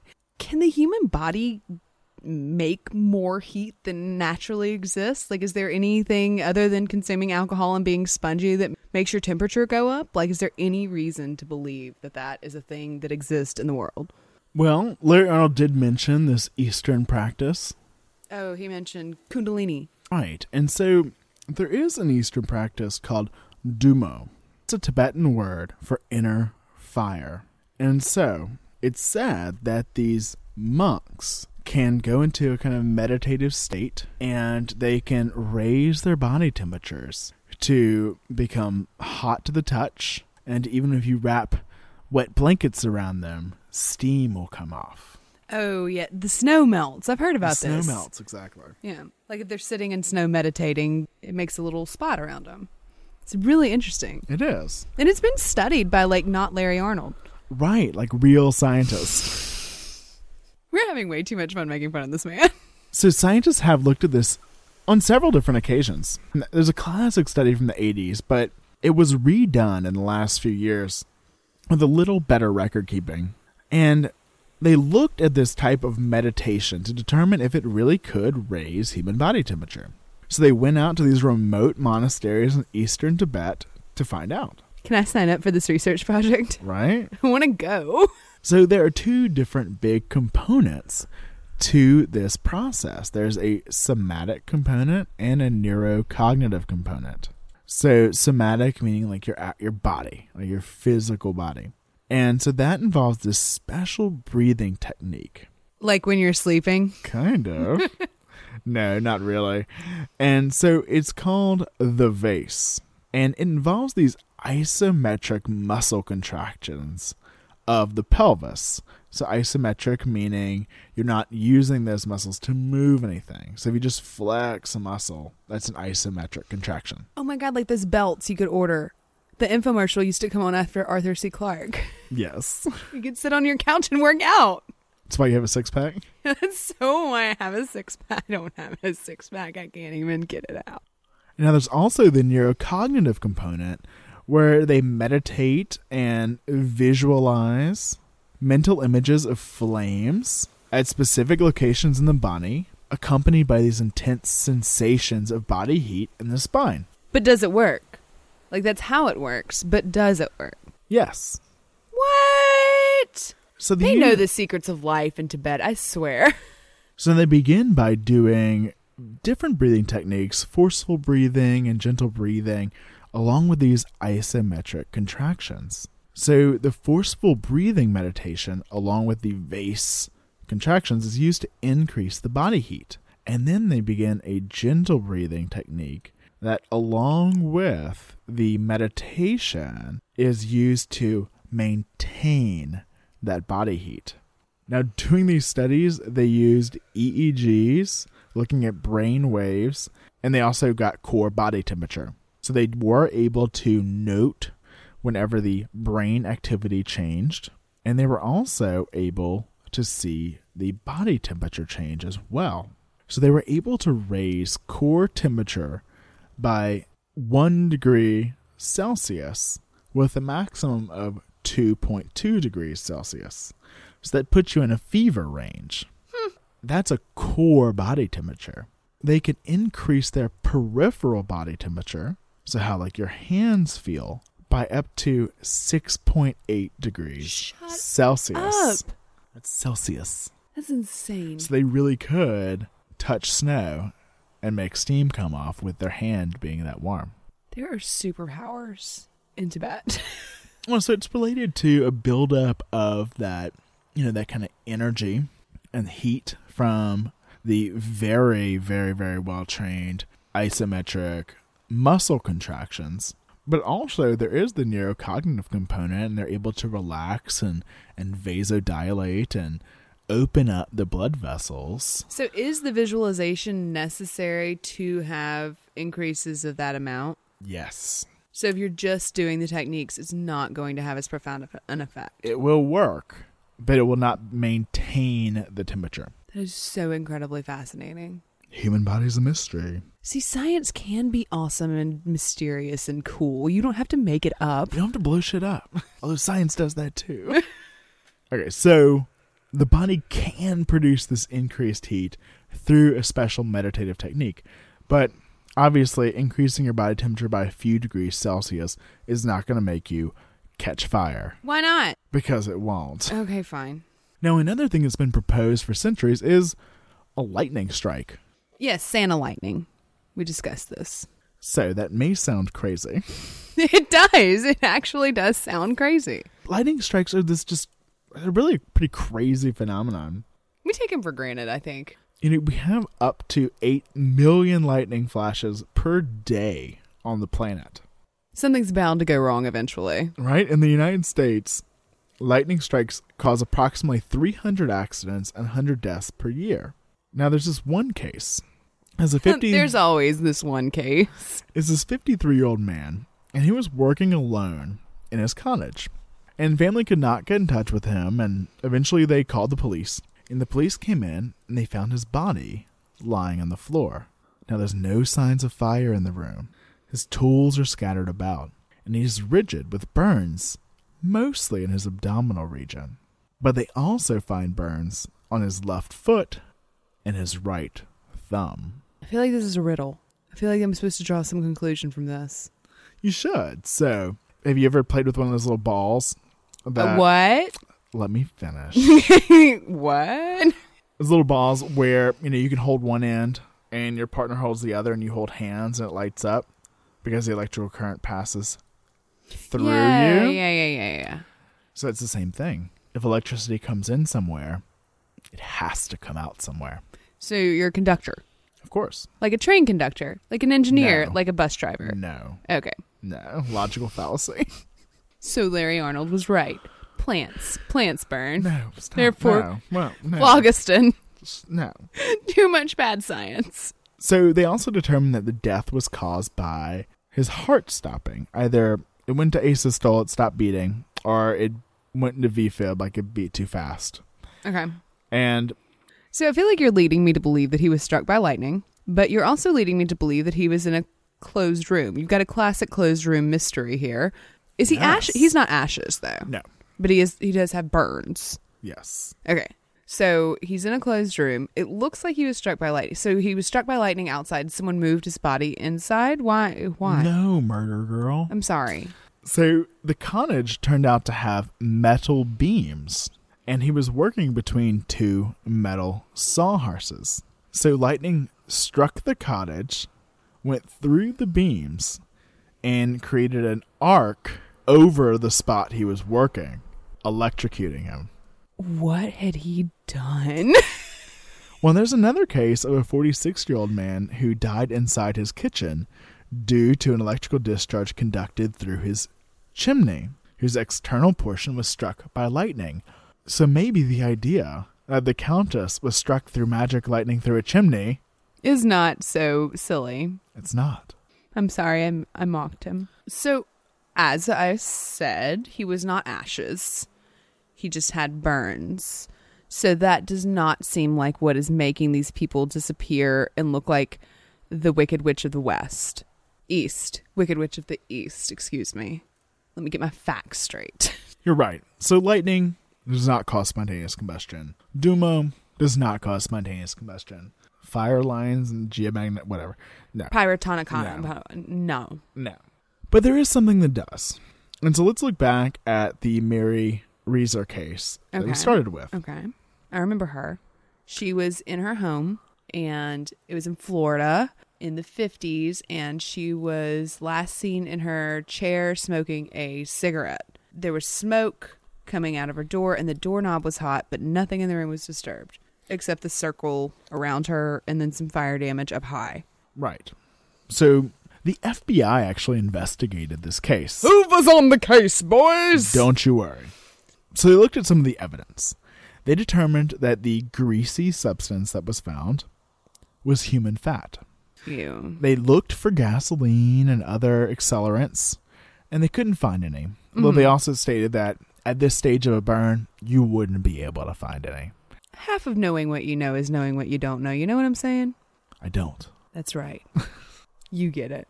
So some of the other evidence that was found by the F B I was that she did tell her son that she had taken two sedatives at eight p.m. and had planned to take two more. Damn, Mary. Proud Mary, keep on burning. Now, she was wearing a rayon acetate nightgown. Burning. And, of course, she was smoking a cigarette. Burning. So the F B I wrote, it was formerly believed that such cases arose from spontaneous combustion or was attributed to preternatural causes. There is, however, absolutely no evidence from any of the cases on record to show that burning of this nature occurs other than when the body is ignited by some external means. Mm-hmm. Well, it's like you would need some small object that was on fire to fall on you. And I mean, where are we going to find a small object that's on fire in this... Like a cigarette? L- like, yeah, like a cigarette that she was smoking when her son last saw her. But that doesn't explain everything. Okay. Because if you were just to catch fire, it would not cause this. It would not cause this small area to be burned. Right. It would burn the house down. Exactly. And that's why it's not this easy open and shut case. It's how you differentiate spontaneous combustion from cases of people just catching themselves on fire, which right. happens. In the case where you just catch on fire, you're running out of the house like a bunch of salamanders. So the other odd damage that's noted in the case is that the heat damage is only above the four-foot level. Right, small gypsy woman. Or the heat rises. That sounds like science. Yeah, so if you had a smoldering body and heat was liberated from it, you would have this layer of hot air created that would only damage the upper part of the room. Okay, why? Like if you make a fire, like in a fire pit or just, you know, a stack of logs, it's like the whole area burns. It's It doesn't make sense for it not to spread, I guess. Well, so it's something called the wick effect. Okay. And so the best way to think of this is it's like an inside-out candle. So the candle, you have wax, the fatty acid, and you have a wick. Which is inside. This is more like... Like, in my mind, it looks like a sushi roll with, like, the wax cylinder in the middle, and then you've, like, rolled it in wicks all along the outside. Well, so the human body's fat acts as the the wax. Wax, okay. And the like clothing or hair may act as the wick. And now you have to have some sort of heat source, such as a smoldering ember or a cigarette. And so while unconscious, the victim's clothing is ignited somehow. So a lot of times they have people that are very inebriated. Right. Because have just taken a lot of sedatives. Oh, and then like young sick Kim was an invalid. Right. They can't move. My other theory is that maybe they're dead already. That is an option. That's a possibility. Because it's a lot of old people it too. Is. And so they could have had a heart attack or something. And or cannot stroke. Move. Yeah. So over several hours, heat from flames melts the body fat. And that soaks into the clothing. Now the clothing burns steadily, like wax in the candle. This After is the a, fat saturates into it, you mean? So this is a smoldering fire. It does not reach this super intense heat like it's needed for cremation. Let's pause there, because like one thing you said about cremation earlier that I thought was interesting is that, you know, this is the heat required to burn a body in a short period of time. Right. So to me, that's like, excuse me here, but that is like a flash fry versus this, which is like a crock pot. If you cook something down in a crock pot or a Dutch oven over hours and hours, you know that it falls apart. Like, that's just what happens to it. Once all this is a smoldering fire, it doesn't have to reach such intense heat. Because it burns for longer. Right. And steadily. Mm-hmm. And it also produces that layer of hot air up at the top of the building. And now, of course, you do get some heat off the body, and that's why you get those little kind of circles of scorched area. Mm-hmm. But you don't even always get that, depending on the exact circumstances. Okay, so why do we get the Wicked Witch of the East feet? Oh, why are the feet left or yes, the fingers yes. left? Well, so where's all of your fat in your body? Oh, mine's everywhere, baby. In general, your belly, right? Your your abdomen, abdomen your torso. Or pelvis. Yeah. Yeah, depending on what kind of body shape you have. But and they're all beautiful. They're all beautiful. It's true. Some are just more prone to being burning. spongy and yeah. burning. Are we back to that, Pierre? Really? Spongy. Mm-hmm. Spongy. I got plenty of sponge. But so there's spongy. No, there's fatty areas are the ones that are going to burn the most, and that's why something like your foot, which no matter how like fat you are, you could just have tons and tons of fat. Your foot still does not have a lot of fat on it. Your fingers, your hands are not going to have that much fat on them. Mm-hmm. They're not going to burn in the same way. Okay. So that explains what's left behind. And you've told me that heat rises, and I get that. But why is it, why does it have such a clear directional burn?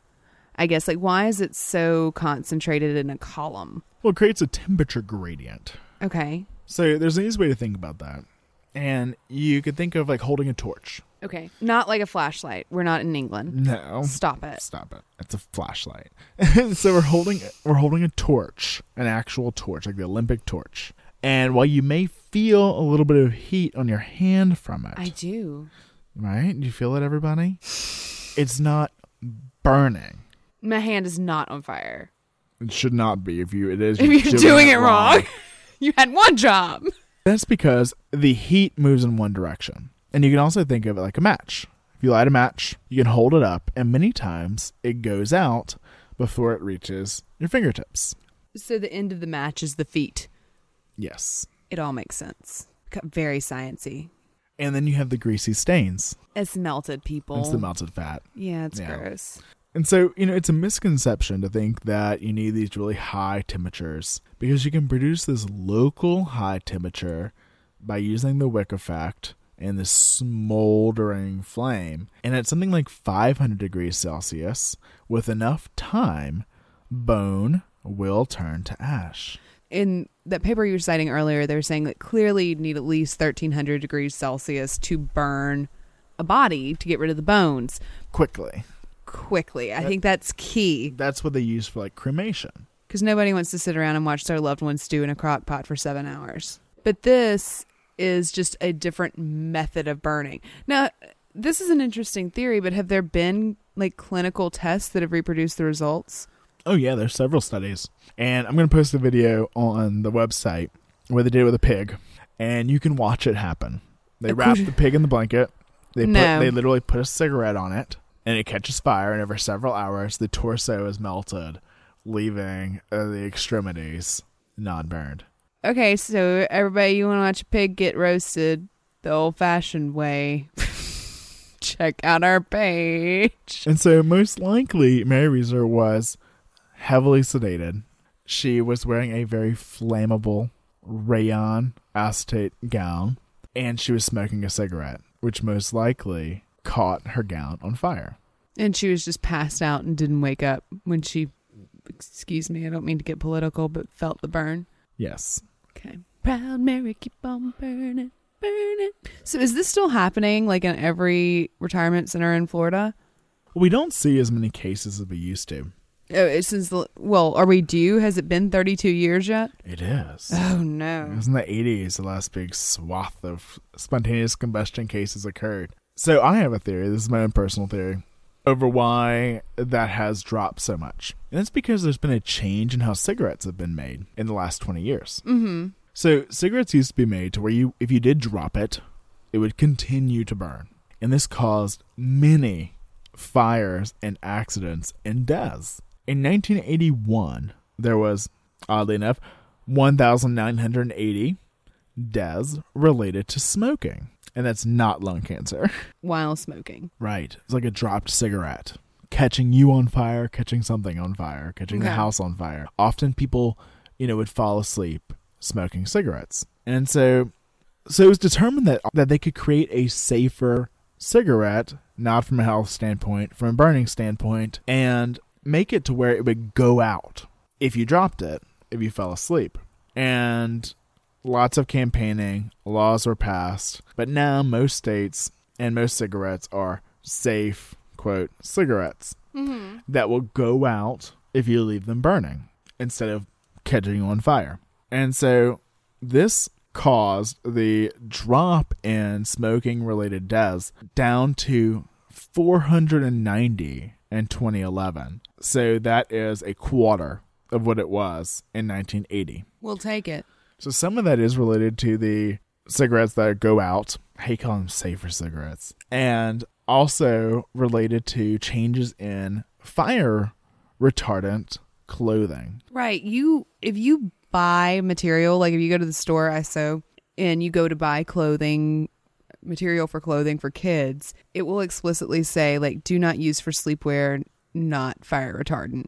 Like on the bolts of material. That is such a thing. Right, because there are laws that say that kids' sleep clothing have to be fire retardant. Good laws, like it. Oh.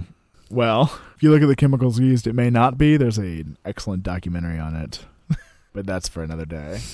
So while we can conjecture on what happened to Miss Reeser, the uh, bone detective anthropologist, Korgman, who we mentioned earlier, said, just what did happen on the night of July first, nineteen fifty-one, in Saint Petersburg, Florida? We may never know, though the case still haunts me.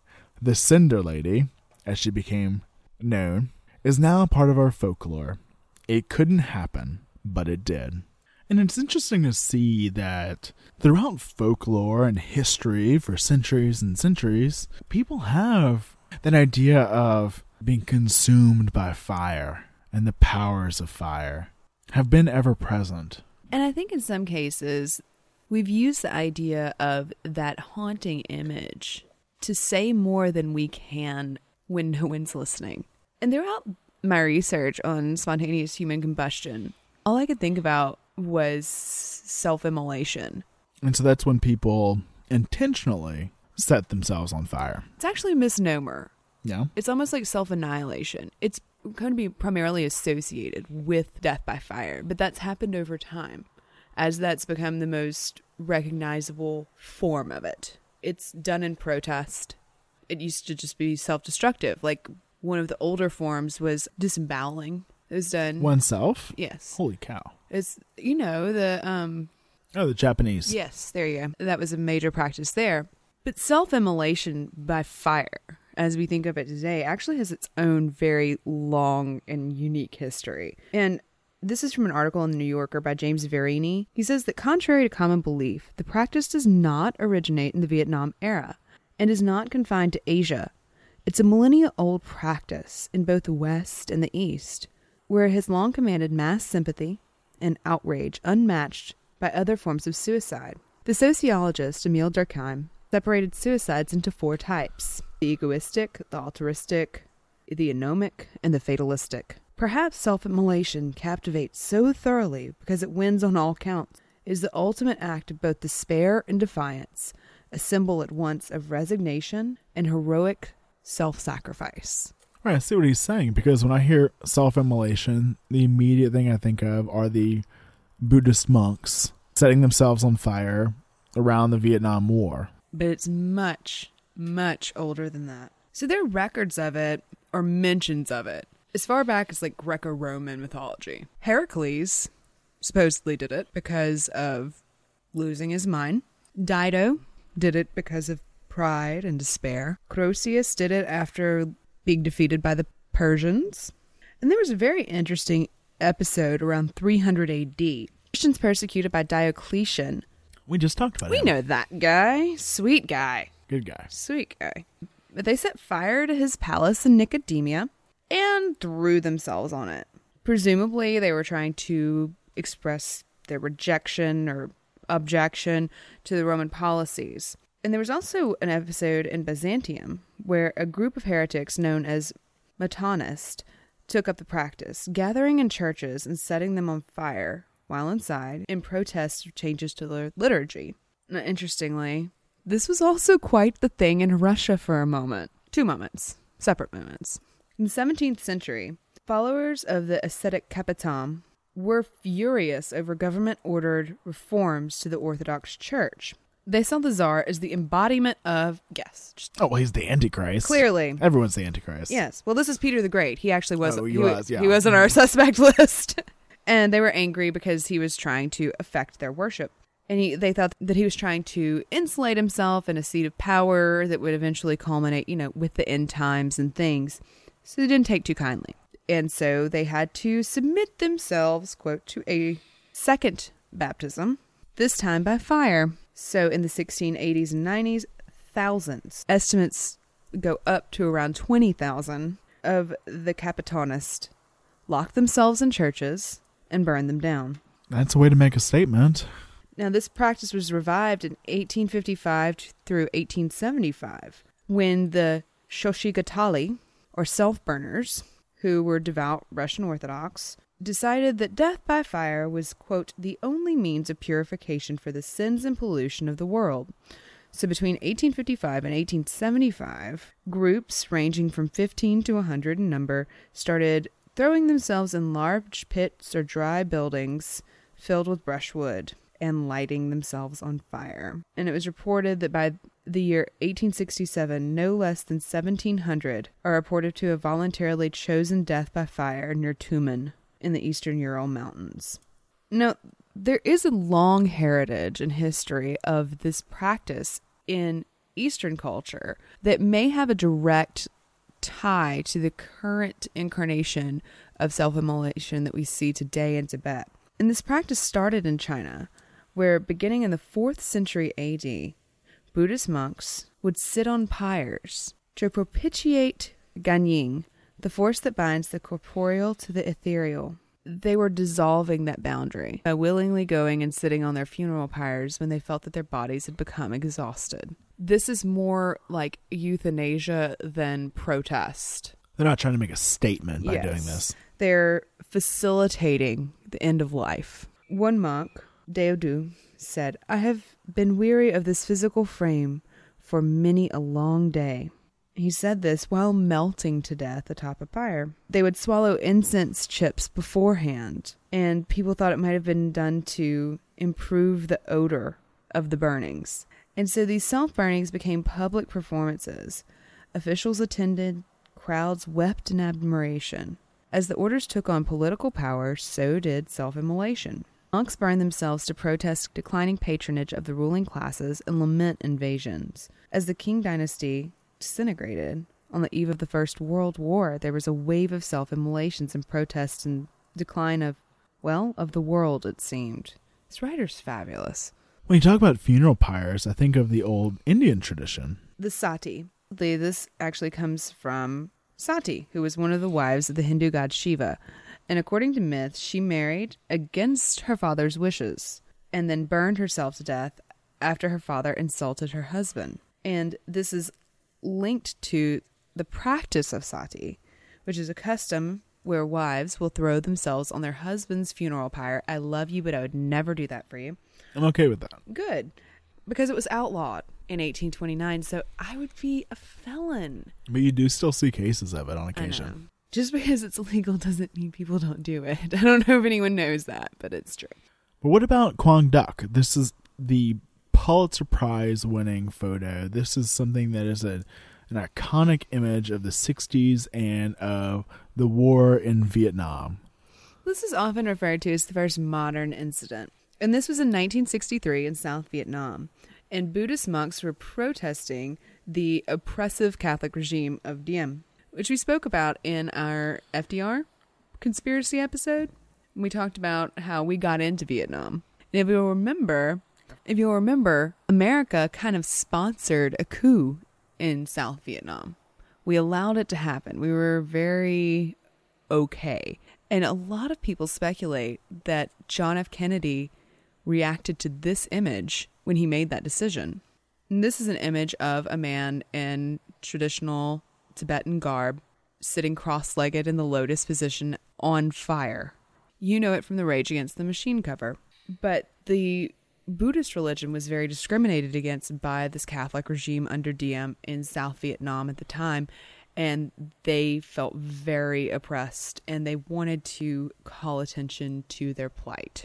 And so he doused himself in gasoline and went and sat down in the middle of a street in Saigon.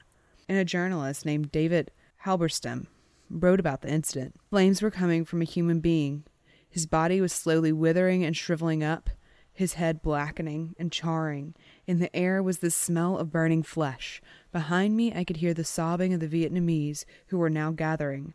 I was too shocked to cry, too confused to take notes or ask questions, too bewildered even to think. After that, four more nuns and monks self-immolated that same year, and this took place in June. But the Diem regime did fall that year. However, throughout the United States' involvement in Vietnam, the self-immolations continued. In one week, there were thirteen.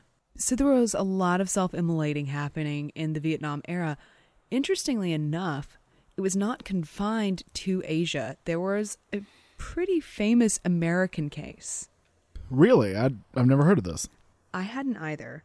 Right outside the Pentagon office of Robert McNamara, Norman Morrison, who is a Quaker. Famous for being conscientious objectors and pacifists. Yes.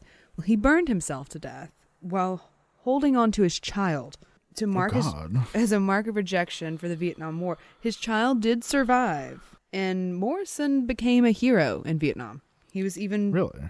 put on a postage stamp, which I find very fascinating. So this sort of became shorthand for resistance. This became like the ultimate emblem of nonviolent protest, if you can call it nonviolent, which is a huge it's a huge controversy yeah. in the Buddhist faith, because it is a violent act, but they cite episodes where, you know, like Buddha comes upon a tiger who's starving with tiger cubs, and he disembowels himself and lets them feed on his body. Like the rabbit. And so, you know, if you're doing it for a good cause and you're not hurting anyone but yourself, it would seem that it's okay. It's very gray area, but it continued to happen in various parts of the world. For example, Czechoslovaks did it in protest of the Soviet invasion in nineteen sixty-eight. Five Indian students did it in protest of job quotas in nineteen ninety. A Tibetan monk did it in protest of the Indian police stopping an anti-Chinese hunger strike in nineteen ninety-eight. Kurds did it to protest Turkey in nineteen ninety-nine. Falun Gong practitioners did it in Tiananmen Square in two thousand nine. And a Tunisian man, Mohamed Bouazizi, did it in twenty ten. And that kind of started the Arab Spring. After he self-immolated when his vegetable cart was taken by some government officials who were essentially just messing with him. And he realized that he was not going to be able to bring home food that day. This man with a college education who should have had great job prospects lit himself on fire in public. And it set off this massive movement. So why are people doing this? Why are people choosing self-immolation out of all the things they could do to protest? Well, Neil Conan from N P R interviewed Michael Biggs, who's an Oxford sociologist, in twenty thirteen, and he asked that question. He said, why do people do this? And Biggs said, one motivation is to show a distant audience, an audience far away that doesn't understand your situation, just how badly your group is, or how your group of people is suffering.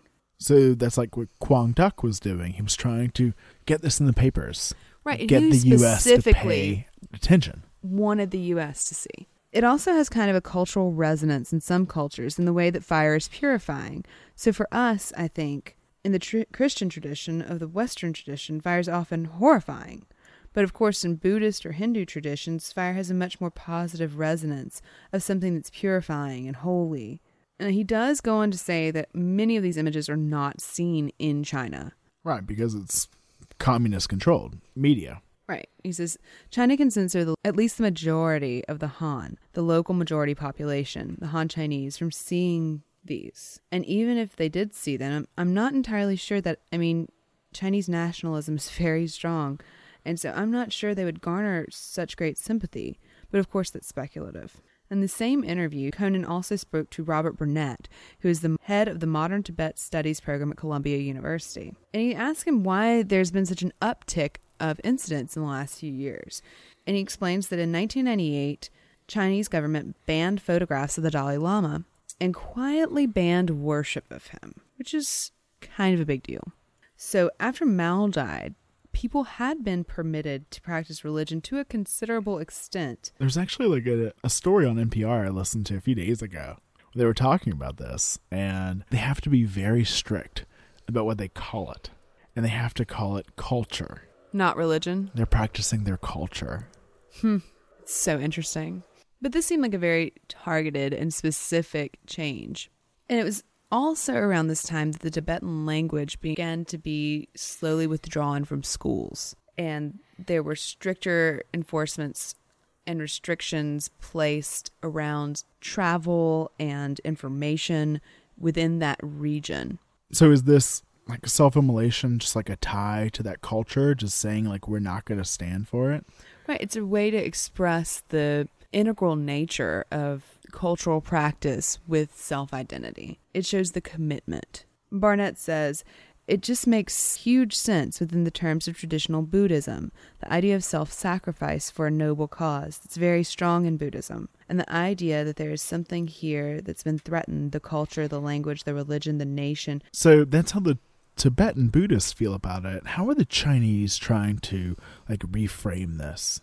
Well, Bushung Tirsig, who's a vice president of special programs at the International Campaign for Tibet, said, part of me actually feels, by the way the Chinese authorities are dealing with self-immolation, that they want the Tibetan people to turn more violent, take a violent turn, so that then they can blame the Tibetans easily as terrorists and clamp down more heavily. That's what they're aiming at, I think. And a writer from Washington, D C, Timothy Dickinson, says, fire is the most dreaded of all forms of death. So the sight of someone setting themselves on fire is simultaneously an assertion of intolerability and, frankly, moral superiority. You say, I would never have the guts to do that. It's not that he's trying to tell me something, but he's commanding me. This isn't insanity. It's a terrible act of reason.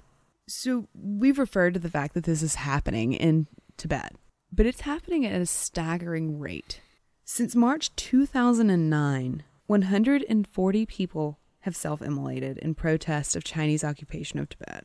Peaked in twenty twelve when eighty self-immolations took place. But they are, quote, the Free Tibet website, still a feature of Tibetan resistance.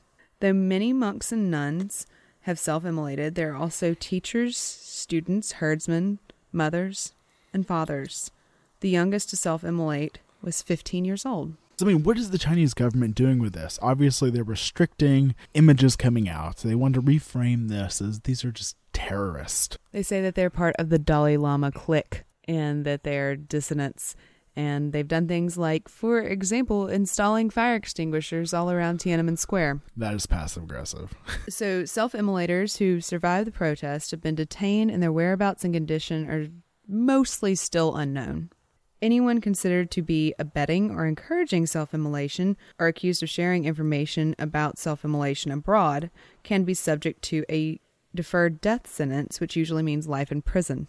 The bodies of self-immolation protesters are quickly cremated by the authorities in order to prevent the families from holding traditional funerals or sky burials. Communities are threatened with punishment for offering prayer services or support to any of the self-immolators' families. Government benefits are also withheld from the families of self-immolation protesters. Like I said, it's still happening. It's still happening very frequently. And at the time of recording, uh, most recent incident of self-immolation in Tibet occurred on April fifteenth, twenty seventeen. A currently unnamed monk set himself afire on a busy street in the Kardzi County. Authorities arrived quickly and put out the flames with fire extinguishers, and the body was taken away. The internet in the surrounding area has been heavily restricted and surveillance stepped up. And just so there's no ambiguity about it, some protesters do take the time to leave very specific messages. For example, Sonam Tapgyal, a twenty-seven-year-old monk who self-immolated in July of twenty fifteen, left a letter. Chinese authorities repress Tibetans with their violent and brutal law by demolishing our religion, tradition, and culture, and causing environmental devastation. Meanwhile, people absolutely have no freedom of expression, nor can they convey their grievances. And Tersig Gyal, a young monk who self-immolated in two thousand thirteen, told his companions as he was dying on the way to the hospital, "Today I self-immolated for the reunion of Tibetans inside and outside Tibet. My only wish for you is to be united and to work for the preservation of the Tibetan language and tradition. If we do these things, Tibetans will be reunited." The importance of culture, identity, self, community. I think we take those things for granted. We have to remember they're not just stories. No, they're not just stories.